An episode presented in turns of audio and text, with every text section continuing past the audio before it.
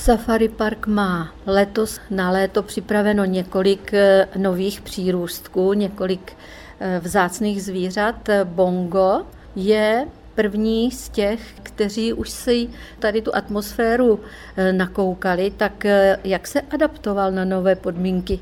Tak samec Dembo se tady docela dobře adaptoval. On je to chlapec, který přišel ze zoologické zahrady z Osnabriku a je to už osmiletý samec, už má hodně zkušeností, takže normálně vyšel ven, podíval se do výběhu, trošku si zaskotačil a potom se v pohodě vrátil domů na zavolání.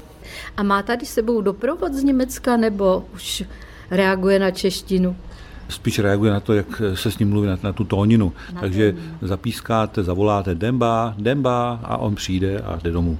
Mluvíme tady o zvířeti, které má velice důležité poslání obnovit chov velmi vzácné antilopy. Ten náš chov započal už v roce 1974, kdy k nám byly dovezeny čtyři zvířata přímo z Keni. Byl to sameček Jumper a pak to byly tři samice, byla to Irisa, Hembe a Muniry a z tria samic a jednoho samečka se potom rekrutuje všech 105 mláďat, které se u nás narodili. Poslední mládě bylo, myslím, v roce 2015. A teď se těšíte na ta nová. Jestli pak se eh, Demba už kamarádil s těmi samičkami, které tady na něj čekají. Tak máme tady dvě samičky, které pochází ze zoologické zahrady z Minstru.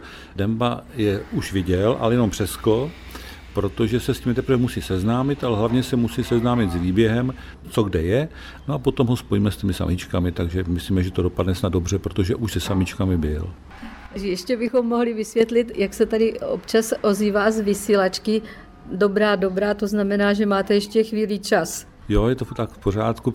Já mám dneska službu zbrojíře, to znamená, že mám službu, kdyby se náhodou něco stalo ve Vim Safari, tak abych mohl zasáhnout, tak proto mám tady tu vysílačku. Dobře. Tak a co musí zoologická zahrada, v našem případě Safari Park Dvůr Králové, udělat, když schání nějaké vzácné zvíře, aby toho dosáhl, aby to zvíře dostal do chovu?